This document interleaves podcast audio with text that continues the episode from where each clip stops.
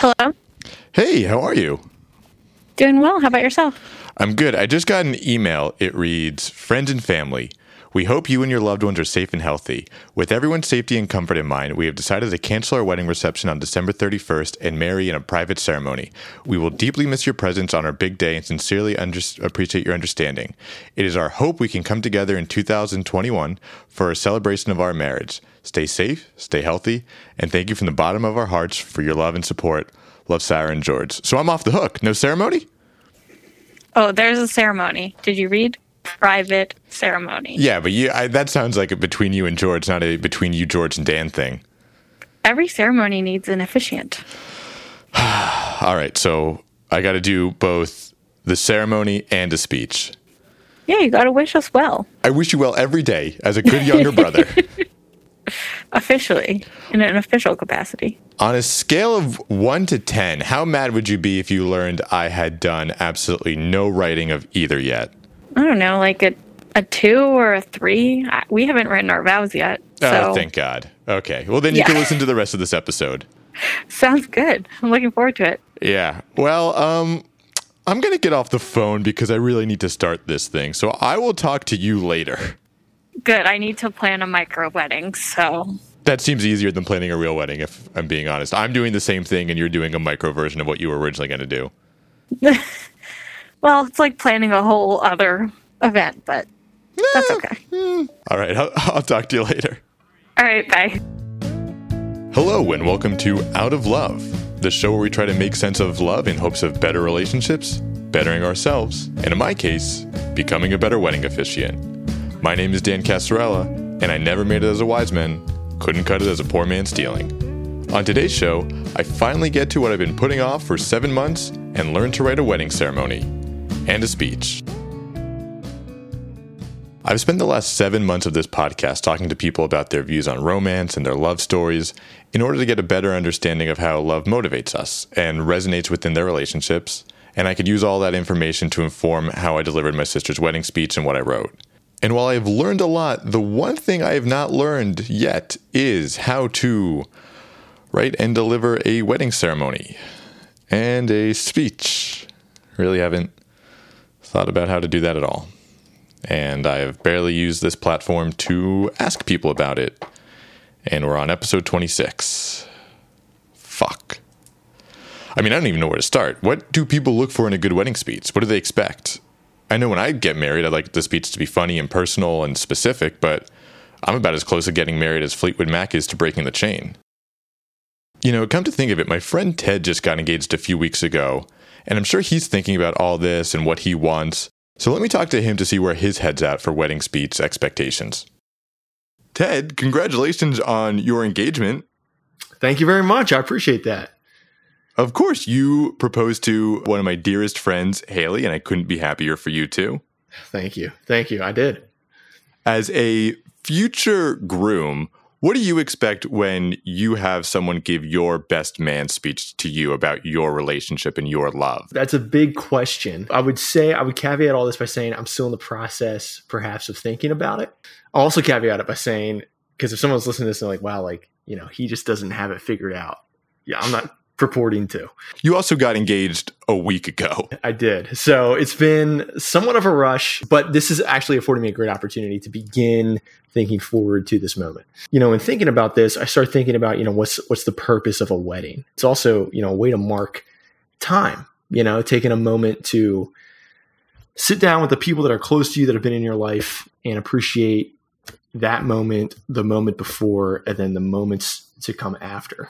Mhm. And I think for like a, a wedding speech, like a best man speech, it's really putting words to that. I think, mm-hmm. right? It's like getting up and being able to articulate in a good way the reason why you're there, you know, looking backwards at moments that have brought you to this, focusing on that moment while you're all there today and the people that are there, and then, you know, focusing in some way, you know, looking forward to the future. I think the difficulty in, in writing a wedding speech and writing a good one, right? Because we've all Mhm. been to weddings where there's really terrible ones.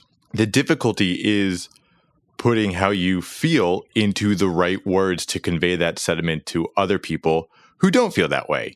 And Mhm. so that is where you really, and where I'm struggling, is kind of thinking about and I'm an overthinker, what words can I use? What stories can I tell to share how I emote, how I feel in this case about my sister with people who don't have the same relationship that we do? Yeah, it's funny. Uh, one of the best speeches I've ever heard was at my cousin's wedding. I didn't really know the groom beforehand all that well, nor did I know the best man, but his stories were extremely personal. Like, you know, went on a road trip in high school and drove like the wrong direction for six hours and realized we were in the Midwest instead of like the shore, you know? You know, obviously a very personal story in high school, but it's like, uh, it's hilarious. So that can get like your audience into it. Cause part of it is, is the audience, right? Your number one audience member is the person you're giving it to, the, the bride and the groom, but also everybody there.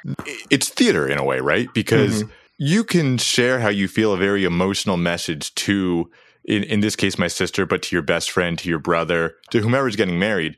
But you have to play to an audience. It, it, it's almost like this weird, inauthentic form of theater where you're like, let me present how right, much I yeah. love you in a in a speech. It's almost political in that way. And so there's a very fine line of being sentimental, being honest, and being performative, whether it's being emotional and tugging at heartstrings or being very comedic, almost like it's a stand-up comedy set. Right, right. I think whatever you do, I don't think you can go wrong if you keep the focus on on her, on your sister. Mm-hmm. You know, because at the end of the day, that's why everyone's there. I think like if you go on, I'm sure you can find, you know, an endless trove of bad speeches, probably on like YouTube or Reddit or Twitter or wherever. And yeah. they're probably just like the, the probably the common theme would be like people making it too much about them or taking the focus off the the couple. So I feel like there's no formula like you said, it, heartfelt can be good, hilarious can be good. It, I guess it really just gets out to you know, does it make those people feel feel good? Yeah, and is it true to them? You you were talking about bad speeches. I'm curious, is there anything in your wedding speech that you would be absolutely mortified to hear? well, I guess it depends on who's gonna definitely who's going to say it. I haven't thought that far ahead of who's going to be the one saying it. There's certain people I can definitely think of, like friends of mine from college, perhaps, who might tell something that I wouldn't want to wouldn't want to hear. Maybe you know, like a story that's not, to put it delicately, you know, PG rated, or uh, you know, maybe just to put you in the best of light. But I think that kind of goes with common sense, right? I, I don't imagine they would someone would be so obtuse they wouldn't know not to say that. I don't know, Ted. There's a lot of obtuse people in this world. that's that's true, and at times I think I, I, know too many of them. I fear I am one of these obtuse people. Not at all. If you were, I wouldn't be here for sure. No, that's very sweet. Of course, I, I you make me you make me crack up. I've been listening to the show, definitely trying to hype myself up and say, you know, this is you know what is love as as I'm about to propose. Are you saying you were listening to my show to hype you up to propose? Yeah, yeah. Well, I, I, think what I, what I've enjoyed about it is just reaffirming the notion that like there's a thousand different forms, mm-hmm. right, of what love is. Everyone's story is different. When I was thinking about this question of what makes a good speech, I found it difficult to say like, you know, here are the five bullet points you need to just like, you know, blow the crowd away. I think if you just stick with stick with nostalgia, enter with that, talk about the moment, transition then to the future. You can have them laugh, you can have them cry, then laugh again. I think that's great advice. And I'm also going to tell Haley that I am directly responsible for your engagement. I think that's accurate, yes? You can you can tell her. You can tell her that. I'll leave it there. so there you have it. Out of Love is solely and wholly responsible for one happy engagement. Hey everyone, Jake here, the show's editor and engineer. I'd like to quickly note that despite what our host said, Out of Love is not responsible for Haley and Ted's engagement. It had nothing to do with them whatsoever. In fact, studies have shown that this show is actually more harmful than helpful to couples. Thank you for your time. Now that I've gotten Ted's confidence as a matchmaker, I feel a little less in my head about the speech. So let me shift to the ceremony, because that seems to be the whole kit and caboodle here. Let me talk to someone who's recently officiated a wedding and has their head still in that mindset. Of course, I'm talking about fan favorite guest, Dr. Barrett Holen. Barrett recently officiated his brother's wedding in September, and I'm sure he has some thoughts on how to write a good ceremony. The last time we heard from Barrett on the show, it was late September, and he was telling us about his plans to 90 Day Fiancé his amor Carlos. But the last time I talked to Barrett, I had asked him about a certain medical ailment that was bothering me. Barrett, I wanted to give you an update since the last time you and I spoke. The rash I was texting you about has gone away. Okay, good. You're not here to talk about my medical ailments, but to talk about what this whole podcast is about officiating weddings. You officiated your brother's wedding over the summer. How did you prepare to do that ceremony? Basically, I Googled a lot of shit and got a lot of info that way. And then, like, you know, you like take your relationship with your brother or your sister or like whatever, and then you try to incorporate that into the speech. Now, I also have to give a speech because I'm I also technically the best man to my sister, the maid of honor. Did you also have to give a speech? I did not, which was nice. I was not the best man. um, my brother has two brothers, so like I didn't have to like do the best man speech. You do have to do that. what do you think is harder, to writing a, a wedding ceremony or getting rid of a rash? Rashes are terrible. Like literally, like no one knows anything about rashes. Like even a dermatologist, like dermatologists are like, oh, apply steroids cream to it. Oh, apply antifungal cream to it. Like literally no one knows anything about rashes. Hmm. No one knows anything about rashes, and I still really don't know much more about how to make a wedding ceremony pop. While I feel as though Google does have a lot of my answers, I do want to be a little more personal. Luckily, I got an email from someone that I think might lead me in the right direction. If you recall last month, we were doing a big fundraising campaign for Women Against Abuse by selling a compilation album and shirt. We were lucky enough to have a story written about our efforts in the Philadelphia Citizen, a nonprofit media organization that highlights citizenship in Philadelphia and the importance of community. They are an incredible resource. Please check them out at thephiladelphiacitizen.org. After our story was published, I got an email from their managing editor, Catherine, with the subject line Advice for Officiating Your Sister's Wedding. Now, unsolicited advice for exactly what you need doesn't come up very often. I would know, as I'm still waiting for an email with the subject How to Walk Without Bouncing So the Neighborhood Kids Stop Calling You a Nuthead. So I opened Catherine's email, and she kindly reached out telling me how she was in a similar situation when her brother asked her to officiate his wedding. She gave me some great insight and offered to talk with me more about her process. I eagerly agreed, and because this is out of love, we had to record it. Catherine, I just finished talking to my doctor about advice for officiating a wedding, but I, I wanted to talk to someone with a little bit more of a uh, journalistic background. And okay. you very kindly reached out to me and said you had been in a similar situation, that your brother asked you to officiate his wedding, and that you were kind of seeking insight on how to do that. What was your initial reaction when he first came to you and asked you to officiate his wedding? I remember it so clearly. I started sobbing. Uh, I just completely lost it. I was overcome with emotion, I, I think, in part because my brother and I are pretty close and I was just so happy for him. I loved his fiance and I could tell how much he loved her. And so I was just mm-hmm. stoked for this wedding. And that they asked me to be a part of it was just totally overwhelming. And I also knew right away that I wanted to say yes. I was excited about it. It wasn't like a question at all, really, in my mind. I felt like I had been to a lot of ceremonies that I didn't leave feeling like I got what I wanted. Like mm-hmm. I didn't know enough about the couple or I didn't feel like swept up in this story. I didn't feel engaged. I wanted to like make the guests at my brother's wedding cry and laugh and swoon and all of that. Yeah. So I was excited about that. It's funny how going to so many bad wedding ceremonies motivates you more. You're like, I can't do that. I have to like knock this out of the park. And you put more pressure than necessary on you. Totally. So your brother asked you, you're overwhelmed, you say yes.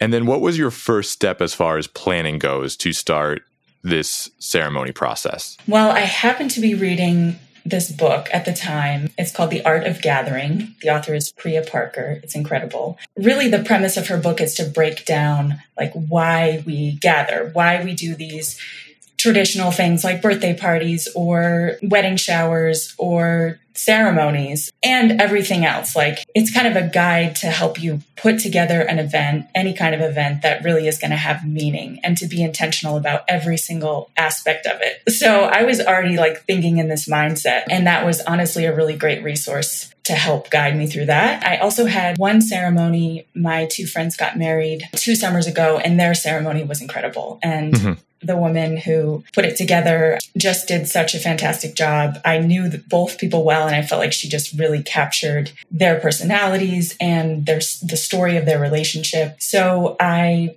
reached out to my friend and said, Hey, that woman that did your wedding, do you think she would talk to me about doing my brother's wedding? I, uh-huh. I need some advice. And she was like, Absolutely, she'd be 100%, you know, down to that. So we just set up a call and I asked her some questions, some advice, and she shared her transcript of the ceremony with me, which was really generous. And what I got from her was like the importance of asking the couple what they want and really being able to take them through like the visioning process of their ceremony because often the problem is that it just doesn't get that much attention given to it, you know, and it's like mm-hmm. kind of the the step that people want to skip to get to the reception, to the fun part. So I think often couples aren't really even asked, like, okay, what do I want this to be like? And maybe they haven't given it any thought, which was totally the case when I set up another chat with my brother and his fiance, Jessica. As I was going through those questions, they were like, oh, I hadn't even thought about that. Like, for example, you know, do you want readings? Do you want to have some folks from your bridal party or your, I don't even know what it's called, groom's party? Groom party? Whatever that's I don't called. know either. Do you want to have some friends from those groups do a reading? And they were like, oh, yeah, I hadn't even thought about that. We'll get on it. And, you know, stuff like how do you want to do your vows? Do you want to interweave, you know, different components or do you want it to be me speaking the whole time? About how long do you want it to be? That's fantastic. And you you had mentioned on our email exchange that you really wanted to make this ceremony personal and that you wanted to also get the crowd involved, kind of speaking to what you're talking about with gatherings earlier. How mm-hmm. did you get the audience involved? This was like very over the top. I'll just say that to start. One of the things that and I think I heard this in in the piece about you that you know you're like I don't have the best relationship experience. For me I felt like I've never been married. Like, what can I say about marriage? And I sort of felt exactly. compelled to like, I have to say something wise about love or marriage. And, and I was like, I don't know where to start with that. So let me think about a way that I can get that, you know, get some good wisdom to share and also include the guests. So what I did was I reached out to my parents and I had them send me the list of invitees that my brother was inviting. And I knew most of those people, right? Because it's my brother. So I went through mm-hmm. and like highlighted all of the folks that were coming who were married or had been married. And then I compiled contact information for all of them. Oh, wow. Which, yeah, I mean, I'm telling you, it was over the top. And this was all a secret. So I didn't want to ask for my brother or Jess's help. So I relied on my parents to help me find the contact information for some of the folks that I didn't know super well. And then for Jess's side, it was much harder because obviously I didn't know many of her relatives and friends who were coming. So I reached out to her mom and she sneakily asked Jess to send to send her guest list. And then she went through and highlighted all the folks and compiled all the con- contact information for people who had been married or were married and sent it to me snail mail so then I reached out to all of those people, many via email, which was, of course, the easiest, but there were a few on those lists that didn't have emails. So I sent literal physical oh, paper oh, copies wow. of my questions. I know. I kept it simple. I asked three questions and I told people, like, you know, I gave them some context about who I was and why I was reaching out. And then also said, you know, if you have time, and you're interested in being a part of this, answer one, two, or three, all the questions if you want, one if you, you know, I didn't want to put any pressure on people. So for sure, I made it very open ended and optional. And what I found was that people really wanted to share. So here are the questions I asked. I said, What have you learned about being a good partner in your marriage? Mm-hmm. What challenges do slash did you face in your marriage and how do slash did you try to overcome them? What are the most fulfilling and rewarding parts of marriage for you? So pretty simple, like mm-hmm. I just felt like those questions were going to lead me to some specific stuff that I wanted to include. And they totally did. I mean, people shared a lot. Most people answer, answered all three questions. Nice. yeah. And so that was really exciting. And then, of course, I had all this content and I was like, crap, this is way too much. What am I going to do with this? But what I did is I just pulled out themes. And the whole goal of this, like, sort of section of the ceremony was to be able to, you know, literally what I said was like, you know, Jess, Andrew, many of your family members and friends who are gathered with us today uh, took the time to share some of their marriage experience and advice with me. And I'm going to share you know some of the common themes that came up and and then i just did sort of like a here are some of the hardest parts that they talked about and here mm-hmm. are some of the greatest parts they talked about and of course save the good parts for last and what i hoped that would do for the for the audience is first of all like one thing that priya parker talks about in her book is giving people some information about what's going to happen when they get there that they can look forward to. Mm-hmm. So like this sort of this pre part of the event it can be really important and that's, you know, like the invitation is a super simple thing that we don't think about often, but if done really intentionally, it can sort of bring you into this feeling about what this event's going to be like that that matters, you know, that has like that like gets you in a different mindset about the event that you're about to attend. Absolutely. So I felt like doing this would serve that purpose of getting people excited like they're like, "Oh, I'm already I feel like I'm a part of this event that's happening." And then also while they're sitting there in the ceremony like they're looking forward to hearing the little nugget that they shared, you know, or mm-hmm. like here, looking for themselves in their response. Um, and then I also had all this great marriage advice. Yeah. I was like, this is a side perk for maybe one day. You keep saying that was over the top as if you're not on a podcast in its 26th week of being about love for. like you're that talking to the right person here. Thank you for that perspective. I appreciate it. Although this this we go off topic all the time. I can't say that every week of work necessarily right. is in prep for a ceremony. But it is it is those gestures that that I think it sounds like it resonated for you. Hopefully, it will do so for me come showtime. Inform you better to give a good ceremony. My also problem is I have to give a speech and a ceremony, so oh, I have oh, to. Damn. Yeah, the more I talk fair. to people about this, not fair. The more they're like, "Oh, I only had to do one or the other. I got to sort both out." Yikes! Well, I think I'm gonna gonna go to a, a professional for the speech and see if she can uh, help me sort things out in that capacity. Mm-hmm. That's a good idea. Now, I'm not going to Catherine's incredible lengths of reaching out to all the married people who attended her brother's wedding. And I easily could because now that it's a private ceremony, there's only going to be about seven people at this thing. But I will keep using this over the top platform to talk to a professional. And her name? Caitlin Stannis. She's the founder of Wedding Words, where she provides ghostwriting services for weddings. Caitlin can write any type of speech for any style and tone of wedding. She's a modern Cyrano de Bergerac with a normal nose and an easier to pronounce name. Caitlin writes and edits wedding vows, ceremonies, and speeches for the maid of honor, best man, and the parents, making her the perfect person to talk to and learn from about how to write and deliver the perfect wedding ceremony and speech. I still can't believe I have to do both. Caitlin, thank you so much for coming on with us today. Hey, Dan, my pleasure. Thanks for having me. Of course. Many years ago, I went to a wedding where they announced the speeches. The best man got up. He has a champagne flute in his hand. He grabs the microphone. He looks at the groom and just shouts, I love you so much. and then just gives him a bear hug and raises his glass. And that was it. That was the speech. So oh, wow.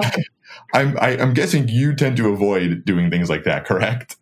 Absolutely. Speeches like that are a big reason why I started my business. So I am a wedding vow and speechwriter. So people reach out to me to essentially ghostwrite some of the most important words that they'll say on their most important day. Why is it that people have so much trouble writing their own wedding vows and speeches? It's incredibly overwhelming to have all of these emotions and ideas and stories and want to do justice to somebody that you really care about. I work with a lot of parents and I work with a lot of siblings who are usually the maid of honor or the best men. And so for them especially, it is so important, you know, think of a parent who's who's raised this child and they're 30 years old and how do you articulate 30 years worth of emotion into three minutes. Mm-hmm. And I can speak from experience too, as even though this is my profession, I just got married and I was even overwhelmed with how to write vows for my my now husband.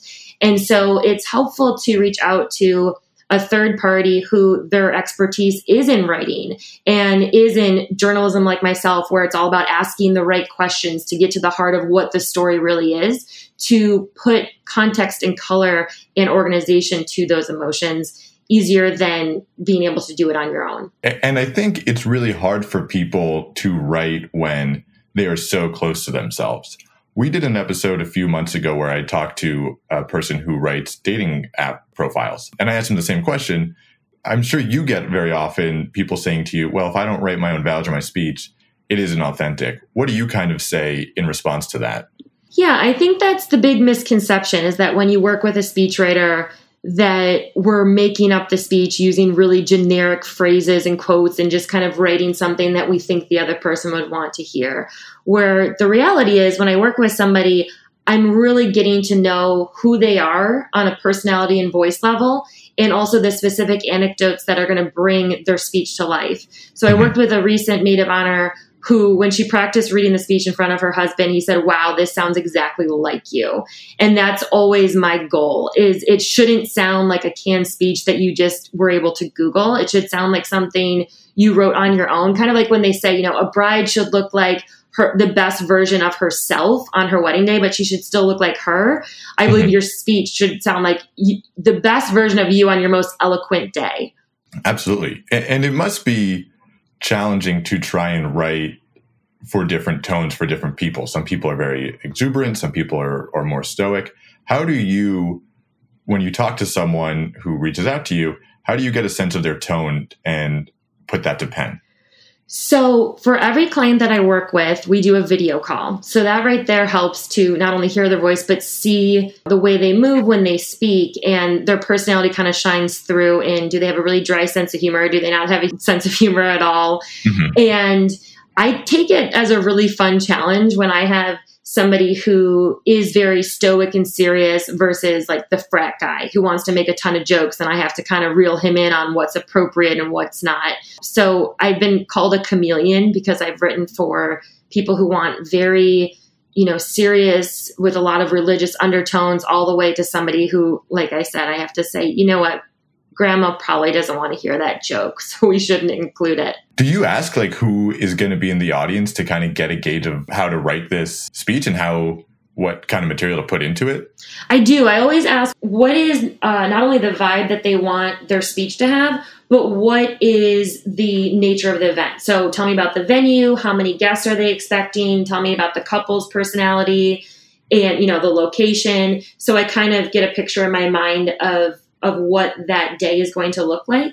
And some people actually give their, they reach out to me for the wedding speech, but it's usually given at the rehearsal sometimes too, if it's especially the groom side. So parents of the groom often will speak at the rehearsal because traditionally they host that event more than the wedding day. So that's important to know as well when I'm writing it. Is it the actual wedding day or one of the pre wedding festivities? When I think about what you do, what, what I can't wrap my head around is not only are you taking someone's voice and their stories and their memories and turning that into vows or speech, you're also writing this to someone whom you'll never meet. And you just have to go through the perception of the subject who's your client. How do you write a speech for someone whom you very likely will never meet?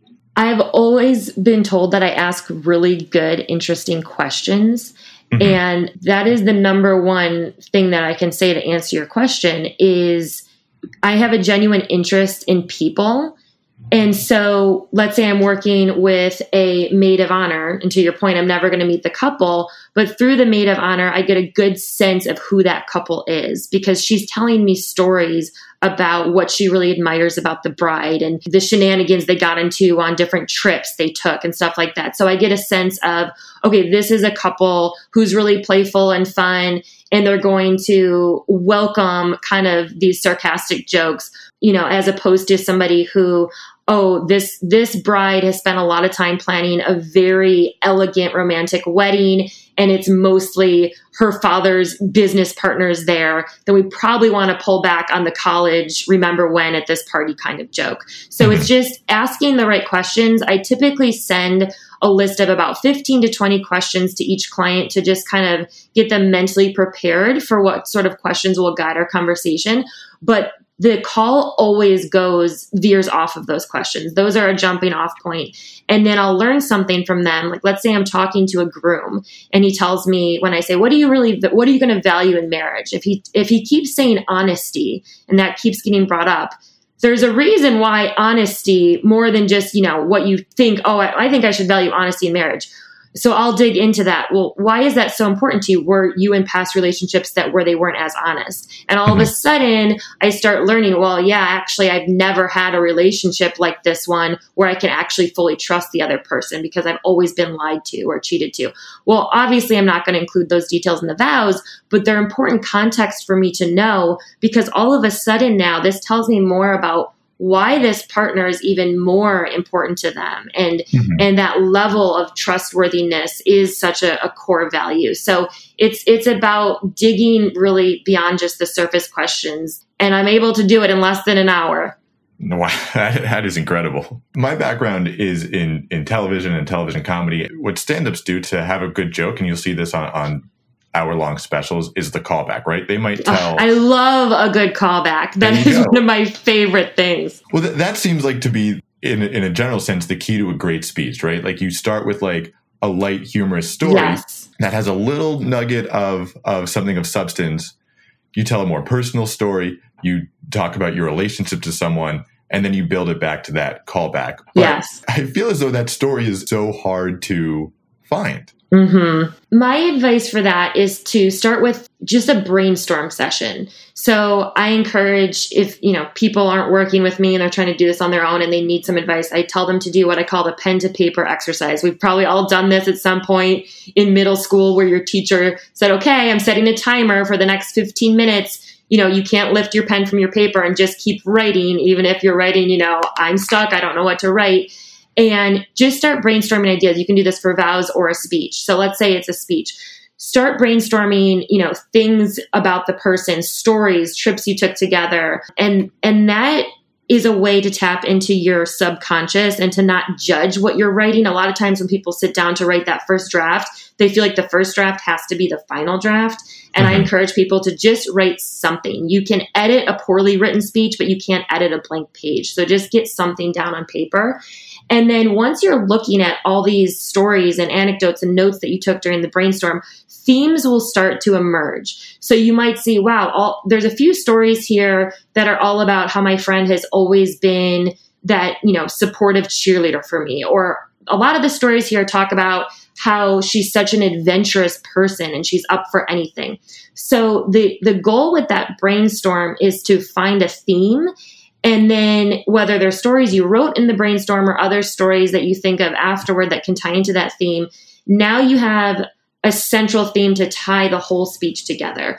Mm-hmm. So from there, I would recommend that you have usually two or three short stories. Keep them lighthearted. I love when the stories are kind of lighthearted, but then at the end of those, when you go to tie it together, that's when the more serious moment comes in that you can usually tie it into either advice or wishes or why you're confident that you know your friend is going to be, you know, have an amazing marriage because of this trait that they've shown throughout all these examples you just shared. And where the callback comes in is typically within one of the earlier stories, there'll be a very specific line that then will tie into the end. So I'll give you an example. It's not a speech I wrote, but it's like my favorite callback I've ever heard in a wedding speech Mm-hmm. Um, I was in the, the, the wedding party, and it was the father of the bride that gave this speech. And he talked about in the beginning, his daughter has always had a passion for dance, and she's a, a ballerina and all these things with dance. And her new husband is a musician. And so he told a lot of stories about that, and it was very fun. And, and then at the very end, he said, Her mother and I are so thankful that our tiny dancer has finally met her music man. Mm-hmm. And it was just like, oh my gosh, drop the mic, amazing. and everybody was like clutching their heart, but also wiping a tear away. So that's, that's my formula is like make them laugh and smile throughout the speech, but then at the end, make them wipe away a tear. That's perfect. I imagine we're talking with people who have the best intentions. They want to really deliver like a killer speech. But I also am sure people come to you and they just want to kind of, especially best men, do like a really funny speech and kind of like embarrass the groom a little bit. How do you shoot those ideas down and kind of form them into something a little more tangible? Yeah, you definitely you definitely pegged the best men. and what's interesting too, I will say, of all the people that reach out to me, best men are the the group that reaches out to me the least amount of time. Mhm. which I find to be really interesting because I can tell on my analytics that they're on my site more than other people based on the content they're reading, but they don't reach out. And I just, I wonder often why that is. Like, why do I have a lot of fathers will reach out to me, but the younger men don't? And maid of honors will reach out to me, which just curious about that. But to your question, how do I push back on those ideas, which I definitely have happened often, especially this year. A lot of people want to talk about COVID, and I do not recommend including any jokes about COVID in a wedding speech. So, what I'll typically do is if they bring up an idea on the call, I'll let them know why I wouldn't recommend doing that. And I do have them push back on my advice a lot. So then I'll try to work it into the speech in a way that I feel like is balancing their wants with what I feel like is still appropriate. At mm-hmm. the end of the day, it's their speech. So I'm never going to say absolutely not, you can't include this, but I do communicate why it could make guests uncomfortable. I've had parents want to make, you know, jokes about how, you know, what their wedding night was like at the same location of the venue. Ugh. I've had jokes of wanting to include about, you know, ex girlfriends and how you're better than any ex that my brother has been with.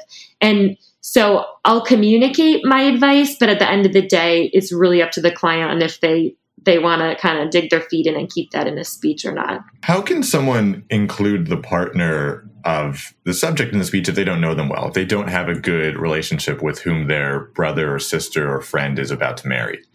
Sure. So in those cases, whether it's that or even like, let's say you know them really well, but you just don't like them, you know, that Uh-huh. happens too. It's like, how Yeah. do you say something really nice on their wedding day if you just genuinely don't necessarily care for this person?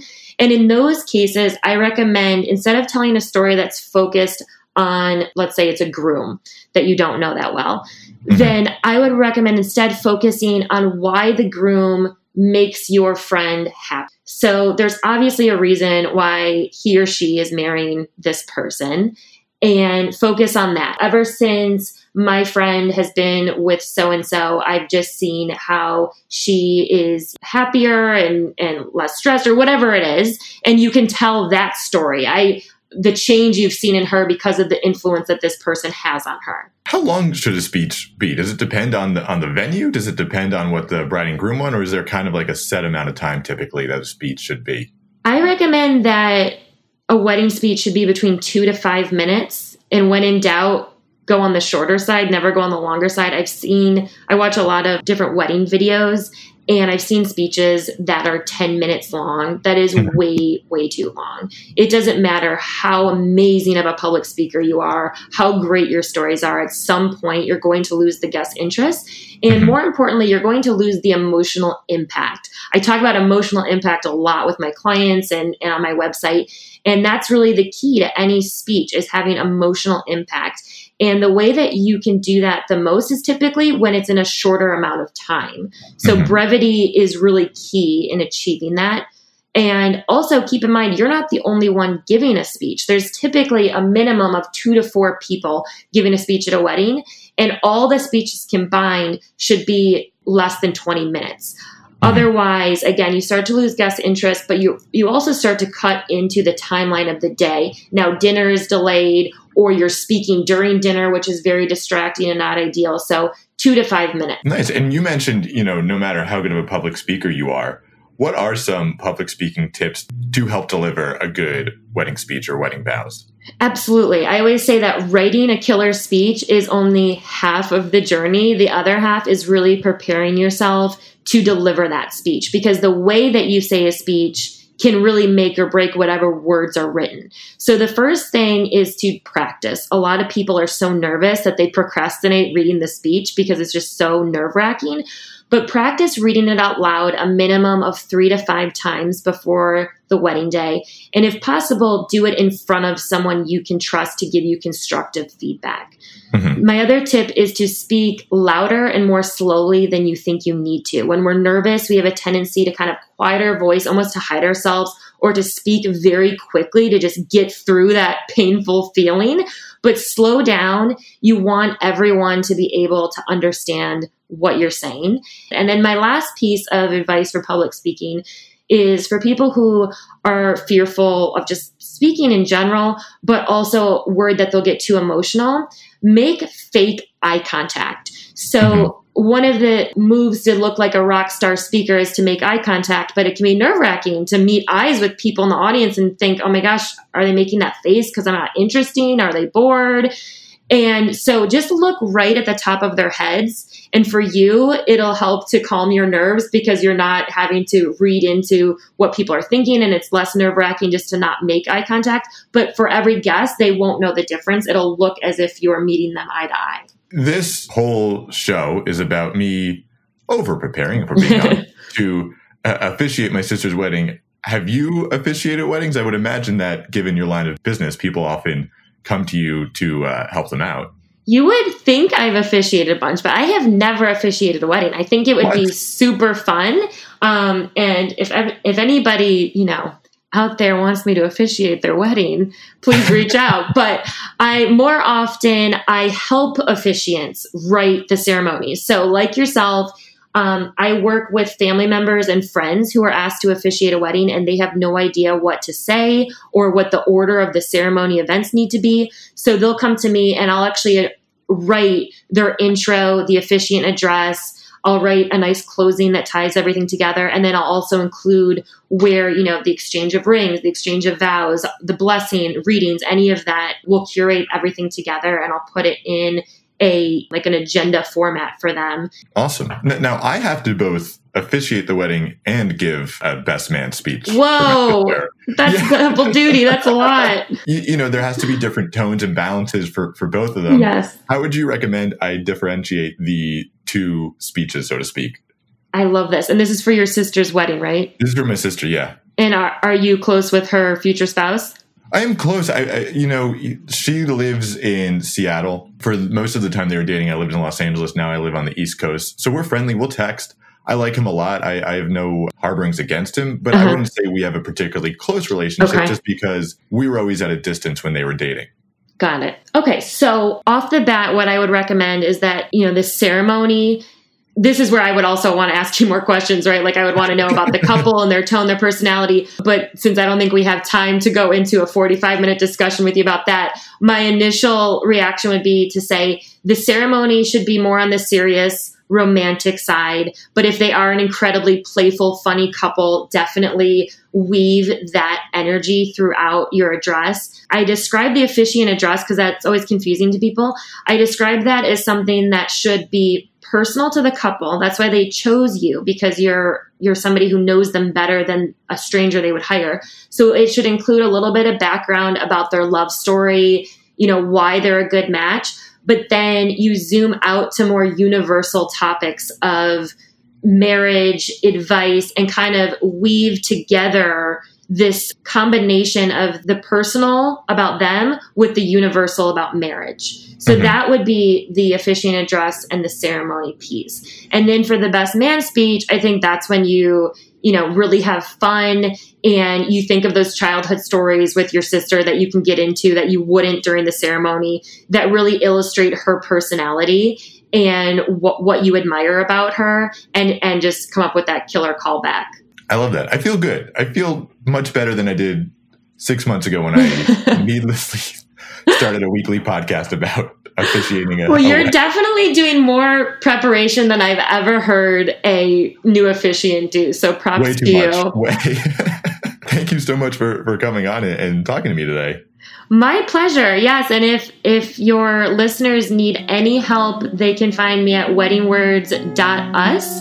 There you have it. Thank you to Sarah, Ted, Barrett, Catherine, and Caitlin for coming on the show today. Next Tuesday, how a couple got out of the friendship bucket and got married. Tuesday on Out of Love. If you have a story you'd like to share, please email us at outofloveshow at gmail.com. Please subscribe to and review our show on Apple Podcasts, Spotify, or wherever you're listening to this podcast now. Out of Love is a production of WeWo Media and is recorded at Green Street Studios. It is hosted and produced by Dan Casarella. The show is mixed by Jake Katz, our engineer. Aaron Bradley is our art director. The opening theme is Acolyte, and the closing theme is Toronto Mug, both written and performed by Slaughter Beach Dog. Thank you for listening, and we'll talk to you next week. Stay lovely.